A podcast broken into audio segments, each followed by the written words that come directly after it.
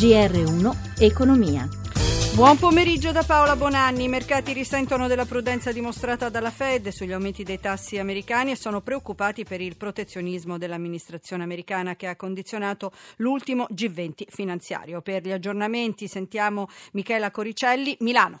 Chiusure in calo per le borse europee, con unica eccezione Londra, che non è affatto spaventata dalle mosse sulla Brexit, più 0,07%. Milano, la peggiore, perde lo 0,53%. Francoforte meno 0,35%, Parigi meno 0,34%, e questo nonostante l'andamento positivo, moderatamente positivo di Wall Street, Dow Jones più 0,13%, Nasdaq più 0,12%. A Piazza Affari il mercato non sembra apprezzare i cambi di vertice a Leonardo, alla luce dei buoni risultati di Moretti. Leonardo perde il 3,60%, al contrario brilla oggi Unipol che guadagna 2,5 punti.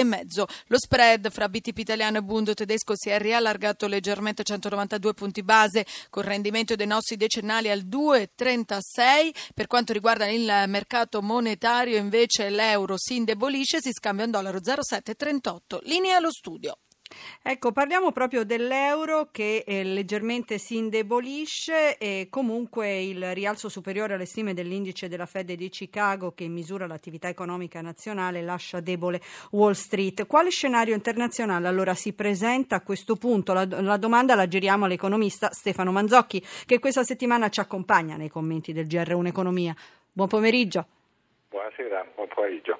Ma lo scenario è quello ancora con alcune incertezze, soprattutto rispetto a quello che sarà il corso della politica monetaria statunitense. Noi abbiamo avuto una conferenza stampa, alcune decisioni prese la settimana scorsa per un progressivo aumento dei tassi di interesse negli Stati Uniti, meno di quanto i mercati si aspettassero o temessero. In realtà non è escluso che invece la stretta potrebbe diventare più forte nel momento in cui l'economia americana dimostrasse ancora più vigore, e soprattutto in attesa di comprendere bene quelle che sono le mosse fiscali dell'amministrazione Trump. Se ci fosse una forte espansione fiscale, probabilmente la Fed sarebbe costretta a stringere di più.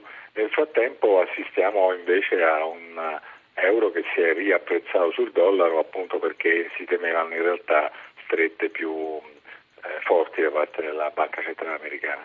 Abbiamo parlato d'America, ma parliamo d'Europa. Oggi c'è la riunione dell'Eurogruppo, domani dell'Ecofin a Bruxelles. Però su questi, quanto pesa il G20, dove è stata messa in evidenza la divisione che si è creata tra le maggiori economie globali sul protezionismo, e questo anche a seguito dell'avvento dell'amministrazione Trump? Sì, questo è davvero un inedito. Per la prima volta il comunicato è stato abbastanza ambiguo su protezionismo e libero scambio. Naturalmente l'Europa ha da temere da un eventuale movimento in questa direzione, che in parte è anche quello che abbiamo visto nei mesi scorsi con la Brexit, eccetera. E si tratta di qualcosa che potrebbe tra l'altro danneggiare un po' le prospettive di ripresa europee, che invece in questa fase si stanno consolidando. Quindi l'Europa è un continente molto aperto agli scambi con l'estero, molto presente nelle catene produttive di scambio internazionale, quindi il protezionismo per l'economia europea certo non è una buona notizia, è una cattiva notizia. Certo, professore, naturalmente continueremo anche domani a parlare di questo ed altro. Sempre a quest'ora l'appuntamento con il professor Stefano Manzocchi. Noi andiamo avanti e parliamo dei voucher. L'abrogazione dell'intera normativa sui voucher ha portato alla mancanza di leggi di riferimento per i buoni acquistati, utilizzabili fino al 31 dicembre di quest'anno. Il ministro del Lavoro Poletti e delle Infrastrutture e Trasporti del Rio ritengono sia necessario introdurre adesso nuove norme, forme di regolamentazione per famiglie e imprese. Invece boccia il decreto che cancella i voucher il presidente della Commissione Lavoro della Camera Sacconi, perché dice divide il paese. Giuseppe Di Marco ha chiesto al presidente della Fondazione Studi Consulenti del Lavoro Rosario Del quali interventi servano dunque. Certamente sì, ma deve essere una norma, perché non può essere una circolare o qualunque atto di interpretazione che possa colmare l'assenza di revisioni che devono essere invece previste per legge. In attesa di una nuova norma, come si deve comportare chi ha intenzione di utilizzare i voucher? Non lo sappiamo, cioè noi abbiamo evidenziato questo vulnus, è chiaro che siamo in presenza dei buoni lavoro venduti, quindi regolarmente posseduti da chi li ha acquistati, che in questo momento non hanno una regolazione. Cioè, veramente credo sia una situazione che non si era mai realizzata prima. Al di là della regolamentazione dell'uso dei voucher da qui a fine anno, a suo avviso sono necessarie delle norme che regolino il lavoro accessorio? Assolutamente sì. I voucher utilizzati in maniera genuina e lecita, perché poi gli abusi vanno sempre contrastati, rispondevano a delle richieste, delle esigenze che il mercato dava. C'è il lavoro intermittente, il lavoro a chiamata, che potrebbe sostituire, però ha delle regole attualmente che devono essere assolutamente riviste, perché per esempio è possibile utilizzarlo nella fascia che va fino a 24 anni e oltre i 55, quindi penalizzando tutti i lavoratori che sono invece in questa fascia intermedia da 24 ai 54, ecco. Oppure anche altri formalismi che non si coniugano bene con l'immediatezza, che è la caratteristica che era del lavoro accessorio dei voucher.